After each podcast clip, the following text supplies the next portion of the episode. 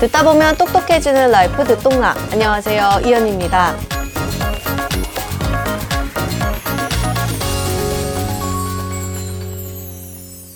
5월의 첫날 JP모건이 퍼스트 리퍼블릭 은행을 인수했다는 소식이 굉장히 떠들썩했었죠. 근데 이것도 좀 적응이 되는 건지 지난번에 실리콘밸리 은행 파산했을 때는 다들 미국 은행이 망했다고 그래서 저희도 서둘러 가지고 막 소식 전해드리고 했었는데 이것도 한 번 겪었다고 적응이 되는 건지 이번에 그런 뉴스가 있더라고요. 우리나라에서 하한가 따라잡기 소위 하따 투자에 나섰다가 이거 이제 거래 정지되면서 물린 서학개미 투자금이 1,200억 원 규모라는 뉴스가 또 나왔더라고요. 그래서 아무튼 뭐 여담으로 말씀드렸습니다만 최근에 사실 여기 말고도 LA를 기반으로 하는 팩웨스트 뱅코프라는 은행이라든지 또 애리조나주 피닉스 기반으로 하는 웨스턴 얼라이언스 뱅코프라든지 다른 지역 은행들도 주가가 막 떨어지고 어 다음번엔 여긴가 이 다음번엔 여긴가 하는 분위기가 계속 불씨가 좀 살아있는 그런 분위기입니다. 근데 이런 와중에 이런 와중에 이제는 미국 상업용 부동산 위기라는 키워드가 뉴스에 굉장히 자주 오르내리고 있습니다. 그좀 이름을 들으면 알만한 경제 전문가들, 유명한 분들이 언급을 하고 있는데 어, 예를 들면 리사 샬럿 모건 스탠리 최고 투자 책임자 2008년 글로벌 금융위기 때보다 심각한 수준 그리고 IMF 보고서에는 높은 금리와 상업용 부동산에 대한 구조적 수요 감소로 상업용 부동산 시장이 광범위하게 조정될 위험이 높다. 찰리 먼거 버크셔와 해서웨이 부회장이자 워런 버핏의 어떤 단짝 동료죠. 미국 은행들이 악성 상업용 부동산 대출을 대거 안고 있다. 이게 또 다른 금융위기를 몰고 올 수 있다. 그리고 톰 카파스라는 워터폴 에셋 매니지먼트 헤지펀드 세우신 분인데 샌프란시스코 같은 tech bubble 꺼진 곳을 일컬어서 office hell이라는 표현을 쓰기도 했고요. 무슨 얘기들이냐, 뭐가 어떻게 돌아가는 거냐, 은행 위기라는데 갑자기 이 시점에서 부동산, 상업용 부동산 이야기는 왜 나오는 거냐, 이거 어떻게 연결되는 건지 오늘 한번 참부차본 이야기를 해보겠습니다.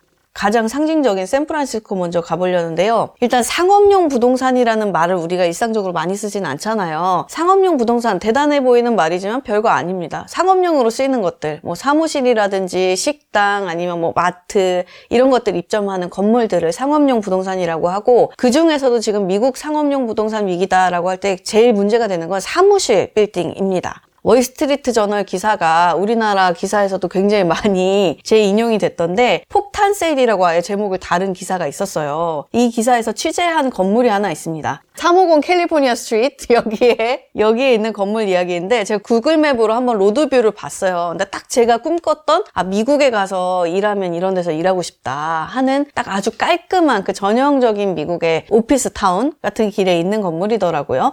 이 길에 세워진 22층짜리 빌딩 하나가 2019년에는 거의 4천억 원, 미국 돈으로 3억 달러 정도 가치를 갖고 있었는데 지금 매물로 나왔어요. 비교해보면 80%나 가격이 내려갔죠. 왜 이렇게 깎였냐? 폭탄 세일을 왜 하냐? 이유는 심플하죠. 안 팔리니까 거기까지 내려갔겠죠. 왜 내렸냐 하면 지금 사실 건물도 이 돈을 다 쓴 현금으로 산 사람은 거의 없거든요. 대출 끼고 사야죠. 근데 금리가 많이 올랐고 대출 끼고 무리하게 사봐야 지금 오피스 수요가 줄어든 상황이기 때문에 임대인 구하기는 쉽지가 않고 왜냐하면 팬데믹 중에 일단 재택근무가 굉장히 확산돼서 사무실을 한번 없이 일해보니까 괜찮네? 라고 하고 사무실을 아예 없애버린 회사들도 많고요. 그리고 또 상업용 부동산은 가게들 생각해보면 또 격리 기간 중에 부득이하게 온라인 쇼핑을 접하게 됐는데 그게 이제 습관이 된 소비자들도 많아서 또 매장으로 안 나오는 소비자들이 많아졌기 때문에 또 상가 이런 데도 좀 인기가 덜합니다 전보다. 근데 재산세 같은 건 또 내야 되니까 건물 관리 비용은 들겠죠 이 비슷한 일들이 지금 미국 전역에 있는 주요 도시에서 다 일어나고 있어요. 근데 그 중에서도 샌프란시스코가 가장 극단적인 모습을 보여주고 있습니다. 샌프란시스코 같은 경우는 지금 오피스 공실률이 30%에 가까워요. 이게 코로나 이전이랑 비교해보면 7배, 8배 정도 높아진 공실률이라고 하거든요. 지금 미국 전체로 봤을 때 공실률도 상당히 높은 편이에요. 코로나 가장 심했을 때가 18.5% 정도였는데 미국 전체로 보면 19%까지 올라왔거든요. 그럼에도 불구하고 샌프란시스코는 30% 훨씬 더 심각한 상황입니다.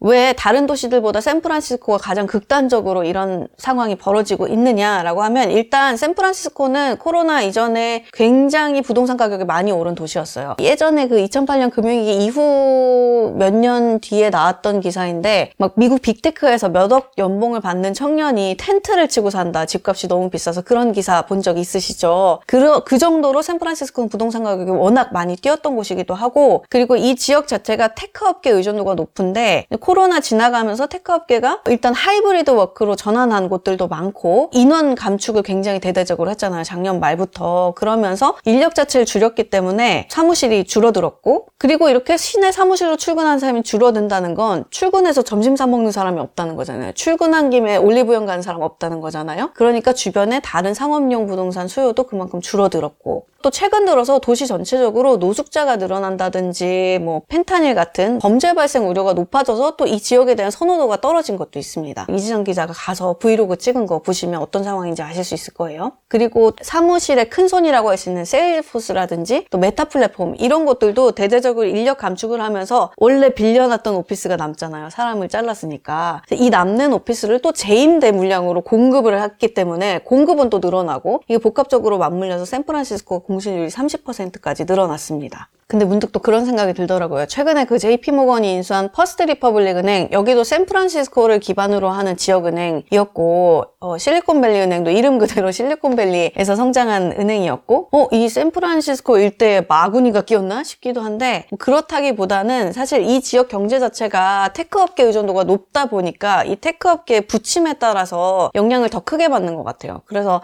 코로나 때 워낙 높았던 만큼 지금 골, 깊은 골짜기로 빠지고 있기 때문에 전체적으로 그쪽 경제가 좀 안 좋아진 게 아닌가. 그래서 치안도 안 좋아지고 이런 게 아닌가라는 생각이 들었습니다. 다시 부동산 이야기로 돌아와서 미국 다른 도시들도 비슷한 상황이 벌어지고 있다고 했잖아요. 그래서 몇 가지 사례를 좀 가져왔는데 지금 건물주들이 디폴트 선언을 하는 사례가 속출하고 있습니다. 이 정도 사이즈의 빌딩들은 건물주 2현, 2현 빌딩 이렇게 살 수 있는 규모는 아니잖아요. 그래서 자산운용사라든지 법인들이 많이 가지고 있는데 캐나다 브룩필드 자산운용이라는 곳이 있어요. 여기 지금 여의도에 있는 IFC 빌딩도 여기 거거든요. LA에 있는 빌딩 두 개를 샀어요. 그리고 워싱턴 DC에 있는 사무실 12개도 대출을 끼고 샀습니다. 근데 이것들 대출 상환을 못하는 상황이 돼서 말하자면 어, 저희 빚 못 갚겠는데 그냥 담보 가져가십시오. 담보물 이 빌딩 가져가십시오. 이렇게 된 상황이에요. 그래서 이 LA의 빌, 오피스 빌딩 두 개를 시티그룹이랑 모건 스탠리가 사갔습니다. 요즘 보면 큰 은행들은 요즘에 염가에 쇼핑을 야무지게 하고 있는 것 같아요. 그리고 또 하나 사례가 자산운용사 핌코 한 번쯤 들어보셨을 텐데 핌코도 여기가 2021년에 샌프란, 뉴욕 이런 데 오피스 빌딩 7개를 대출을 일으켜가지고 샀어요. 근데 여기도 이자 부담을 못 이기고 지난 2월에 파산을 해버렸습니다. 이런 식으로 꽤 유명한 좀 상징적인 도시들의 상징적인 건물들이 많이 파산하고 있는데 지난해 말 기준으로 미국 상업용 부동산이 끼고 있는 대출 규모가 얼마인가 찾아봤더니 5조 6천억 달러, 우리 돈으로 하면 7,422조 원. 이 중에서 절반 정도가 은행에서 빌린 거라고 하고 또 이 은행에서 나간 담보대출 중에 대부분이 지역은행, 지역의 중소은행에서 나간 담보대출이라고 해요. 그러니까 결국은 공실률 높은 부동산 리스크가 지역은행들 파산 이슈까지 연결된다는 거 이제 아시겠죠? 지금 뭐 금리 인상 끝이 보인다라고 하는 상황이지만 금리 인상이 끝난다는 거지 금리는 여전히 높은 상황이죠. 그리고 최근에 은행 파산이 막 이어지면서 이 중소은행들이 대출 관리에 대해서 굉장히 민감해진 상태예요. 그래서 대출 나가는 게 조금 더 보수적으로 됐다고 할까? 이런 상황이다 보니까 사실 대출을 끼고 샀으면 이걸 내가 3년 내로 다 갚아야지 하는 건물주보다는 어 계속 대출을 어느 정도는 끼고 임대 수익으로 이 이자 내고 이런 식으로 건물을 사는 거거든요. 거거든요. 근데 다시 대출을 받을 때가 돌아오는데 금리는 높고 지역은행들은 대출에 대해서 더 깐깐해지고 이러다 보면 이게 뭔가 문제가 생길 수도 있겠죠. 그리고 플러스 이렇게 대출이 좀 어려워지다 보면 다른 회사들도 이제 사업자금 구하기가 쉽지 않기 때문에 전체적으로 경기가 좀 침체될 우려가 있다. 이런 상황입니다. 어, 미국 4대 은행 중에 하나인 웰스파고 같은 경우에는 이 은행들도 어쨌든 계속 이 대출에 대해서 관리를 할 거 아니에요. 어, 요건 조만간 들어올 돈, 요건 안전한 대출, 어, 이거 혹시 못 돌려받을지도 모르겠는 대출 이렇게 분류를 해놓거든요. non-accrual이라고 분류하는 이른바 이제 이자랑 원금을 완전히 돌려받을 기대는 우리가 접었다. 로 분류해 놓은 이 담보대출, 오피스 빌딩 담보대출 규모가 지난해 4분기에는 1억 8,600만 달러였는데 올해 1분기에는 이게 7억 2천만 달러까지 늘어났대요. 은행에서도 사실상 못 돌려받을 것 같다라고 분류한 대출이 이만큼 늘었다는 이야기입니다. 이런 이유로 이 상황이 이제 미국 상업용 부동산 위기라는 이름으로 은행권 위기로 이어지지 않겠냐라는 이야기가 나오는 거고요. 2021년까지 사실 유동성이 굉장히 풍부했잖아요. 시중에 여러 이유로 막 돈이 막 풀리면서 그게 주식 시장으로도 갔고 코인 시장으로도 갔지만 부동산 시장으로도 갔습니다. 그래서 이때 대출 이자도 낮았기 때문에 대출 끼고 뭐 빌딩 상가 창고 사들인 개인이나 기업이 굉장히 많았어요.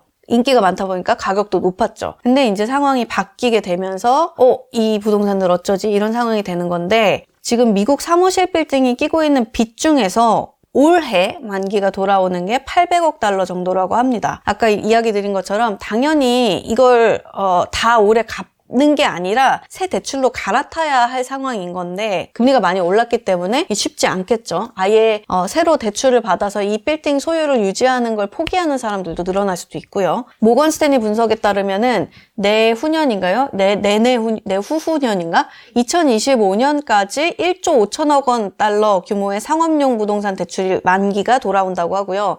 2027년이 되면 만기 돌아오는 상업용 부동산 대출 규모가 5,500억 달러라고 합니다. 이게 우리로 치면 수천조 원 단위거든요. 이 정도로 많은 대출이 있는데 이게 돌아왔을 때 대출이 갈아타기가 안 된다면 어떻게 될 것인가 하는 문제가 있습니다. 그리고 또 그런 생각도 들어요. 사무실 수요가 줄어들어서 이런 문제가 생긴 거잖아요. 우리가 재택근무도 익숙해지고 하면서. 근데 이게 영원히 사무실 수요가 줄어들면 해결이 되나? 어떻게 되지? 라는 생각도 했는데 그래서 뭐 에너지 효율 높은 이제 미래지향적인 친환경 건물로 리모델링 하는 경우도 있고 아예 뭐 이런 상업용 빌딩들을 주택으로 리모델링을 해야 된다라는 이야기도 이미 나오고 있습니다. 여기까지 들으면 어 미국은 그런데 그럼 한국은 괜찮은가? 한국의 사무실 빌딩은 괜찮나? 라는 걱정을 또 하실 수가 있잖아요. 근데 제 생각에는 이걸 보고 계신 여러분이 만약에 출근길 혹은 퇴근길에 보고 계시다 라고 하면 그 자체로 다 설명이 됐다고 생각합니다. 우리도 재택근무 많이 했었는데 근데 우리는 조금 더 조금 회사에서 일하는 문화가 보수적이라서 그런지 아 그래도 얼굴 보고 이래야지 좀 이런 경우도 있고 그 미국은 워낙 집들이 넓고 공간이 많잖아요. 근데 우리는 작은 집에 사는 경우가 많기 때문에 업무 공간을 또 따로 빼기가 어려워서 오히려 사무실에 나와서 일하는 게 편하다 하시는 분들도 많고 여러 이유로 조금 그런 문화는 달라서 미국만큼 사무실의 위기는 아닌 것 같아요. 근데 우리나라는 부동산 괜찮냐 하면 그건 아닌 게 작년부터 계속 우리도 혹시 문제가 터진다면 얘다 라고 하는 게 있죠. 부동산 PF 대출, 레고랜드 위기 넘어 위기 편에서도 말씀드렸던 것처럼 이 이슈가 올해까지 계속 이어지고 있는데 어느 어느 저축은행이 PF 대출에 문제가 생겨서 결손이 크게 났고 그래서 지금 은행 계좌를 정지할 상황에 임박했다. 그러니까 인출을 서둘러라. 이런 찌라시? 정보지가 막 돌았어요. 그래서 바로 부랴부랴 막 중소기업 중앙을 통해서 보도자료도 나오고 사실 무근이다. 그리고 이거 수사 의뢰한다. 라고 수습이 되긴 했는데 아무튼 이런 거 근데 만들어 돌리시면은 굉장히 큰일입니다. 징역 살거나 벌금 낼 수 있어요. 근데 이게 어쨌든 사람 돈다는 것 자체가 PF 대출을 그만큼 많은 사람들이 좀 문제의 뇌관이 되지 않을까라고 보고 있다는 이야기인 것 같기도 하거든요. PF 대출을 어떨 때 받느냐 하면 좀 대규모 부동산 사업을 벌일 때 예를 들면 가장 가까이 있는 우리 아파트 대단지들 지을 때 뭐 재건축하거나 재개발하거나 아파트 단지 지을 때 PF 대출 받고 또 좀 멀리 가면 레고랜드 같은 테마파크 지을 때 혹은 아예 무슨 업무 지구 뭐 이런 거 있잖아요. 뭐 막 오피스도 있고 상가도 있고 막 그런 거 개발할 때 PF 대출 받아 받아서 사업을 시작을 하는 건데 전국적으로 지금 PF 사업장은 3,600곳, PF 사업장 채권을 보유한 금융사는 3,800곳이나 된대요. 우리나라에서도 금리는 많이 올랐고 부동산 시장은 얼어붙은 분위기라 이 PF 대출 쪽에 계속 조금 잡음이 나오고 있습니다. 지금 그 제2금융권 상황을 보면 연체율이 계속 올라가고 있다는 통계가 나오거든요. 무슨 말이냐면 빚을 냈는데 원리금을 못 갚는 상황에 처한 사람이 그만큼 늘어나고 있다는 거죠. 사람이든 기업이든. 거기에 더해서 최근에 전세 사기 이슈가 있잖아요. 근데 이 전세 사기 이슈에 물려 있는 그 집들이 보면 대부분 대출이 제2금융권에서 받은 경우가 많습니다. 근데 정부가 전세 대출 그 대책을 내놓으면서 지금 경매를 일시적으로 좀 중지한 상태잖아요. 그러면 이제 금융권 입장에서는 어떤 상황이냐면 이 담보물을 빨리 처리를 해서 빨리 이 대출금을 회수를 해야 되는데 그게 지금 일단 일시정지가 된 상황이에요. 그러니까 그만큼 유동성이 좀 어려워진 상황이겠죠. 제2금융권 입장에서는. 근데 거기에 뭔가 PF 대출도 못 돌려받을 우려가 커지고 빚을 못 갚는 사람들이 많아지고 하면 이게 만약에 정말 극단적으로 심해진다라고 하면 진짜 금융권이 무너지거나 위기에 처할 수 있기 때문에 그래서 아예 정부가 나서서 PF 대주단 협약이라는 거를 최근에 맺었어요. 이게 뭐냐면 뭐 은행, 저축은행, 보험사, 증권사, 상호금융권까지 다 통틀은 어떤 금융권이라고 부를게요. 금융권이랑 정부가 같이 이제 돈 빌려줬던 금융회사들이 일종의 채권단을 꾸린 거거든요. 그래서 돈 빌려간 이 건설 사업하는 업체, 건설업체가 아예 망해버리면 돈을 아예 못 돌려받고 사회적으로 문제가 되니까 그러지 않도록 자금을 좀 지원을 해준다든지 정부 돈을 자금 회수하는 거를 조금 유예시켜준다든지 이런 식으로 좀 하자 문제가 있는 사업장들은 그래서 좀 선제적으로 나섰는데 이게 2009년 이후 14년 만에 생긴 일입니다. 그래서 우리나라는 정리하면 이런 PF 대출 쪽에서 혹시 문제가 생길까 지켜보고 있는 거고 거기에 뭐 아파트 미분양 이슈도 계속 가고 있죠. 그리고 전세 사기 이슈도 계속 가고 있죠. 이런 것들에서 뭔가 금융권 위기로 혹시 불이 옮겨붙지 않을까 노심초사하고 있는 상황입니다. 월스트리트 저널의 수석 논설위원 그레그 입의 표현을 빌려오자면 금융계가 슬로모션 은행 위기에 대비해야 한다라는 말을 했습니다. 슬로모션 위기라는 게 조금 인상 깊어서 여러분들께도 들려드리는 건데 사실 금융위기가 올 수도 있다. 이번에 경제 위기가 올 수도 있다. 뭐 온 지 10년 됐으니까 온다. 이런 얘기들이 작년, 재작년부터도 많이 나왔었고 저희 콘텐츠에서도 많이 다루기도 했었고 근데 우리가 그때 생각했던 금융위기, 경제 위기라고 하는 건 아마도 IMF 외환 위기 혹은 2008년 글로벌 금융위기 그런 모습이지 않을까, 그런 모습의 위기가 오지 않을까라고 많이 이야기를 했던 건데 사실 요즘 상황을 보면 그레그 이 표현처럼 슬로모션 위기가 오는 거 아닐까라는 생각 쪽으로 저도 조금 어? 그런가 싶더라고요. 그러니까 슬로모션 위기라는 거는 막 순식간에 갑자기 시장이 막 패닉에 빠지고 은행이 막 몇 개가 막 줄도산을 하고 그런 모습이라기보다는 서서히 시스템이 무너져 가는 거. 그래서 이 시스템 위기가 점점 경제 침체로 서서히 이렇게 번져가는 그런 모습의 위기가 아닐까라는 의미더라고요. 좀 지금 상황들이 어쩌면은 우리는 막 뭐가 한 방이 온다 막 약간 그런 생각도 있잖아요. 우리 좀 철없지만 한 방이 오면 그때가 기회다 이런 생각들을 했는데 이미 좀 어려워지고 있는 것 같고 이미 서서히 이런 것들이 번지고 있나? 라는 생각이 또 들기도 합니다. 그런데 또 너무 걱정하실 건 없는 게 지금 이 부동, 미국 상업용 부동산의 위기라고 하는 것들이 막 제2의 서브프라임 모기지 사태가 되지 않을까라는 걱정도 하긴 했는데 실제로 보면 주택 시장이 훨씬 크거든요. 그리고 그때는 훨씬 더 방만했어요. 그 막 담보 담보도 엄청 많이 잡아지고 그리고 서브 프라임 모기지라는 것 자체가 서브 신용도가 비교적 떨어지는 사람들에게 대출을 막 내보내줬던 거거든요. 주담대를. 그래서 뭐 그 정도는 아니니까 위기가 그만큼까지 터지더라도 그만큼까지 심각할 건 아니다라는 전문가들 이야기가 많기 때문에 어 어떻게 막 이럴 건 아니지만 그래도 계속 지켜봐야 된다. 그리고 뭐 정부도 지켜보고 있으니까 미국이나 우리나 뭔가 대책들을 좀 계속 내놓겠죠. 이런 상황이다 라고 정리를 해봤습니다. 그러면 저는 또 다음에 다른 경제 이야기로 돌아오겠습니다. 화수목 아침 7시 듣동나가 습관이 됩니다.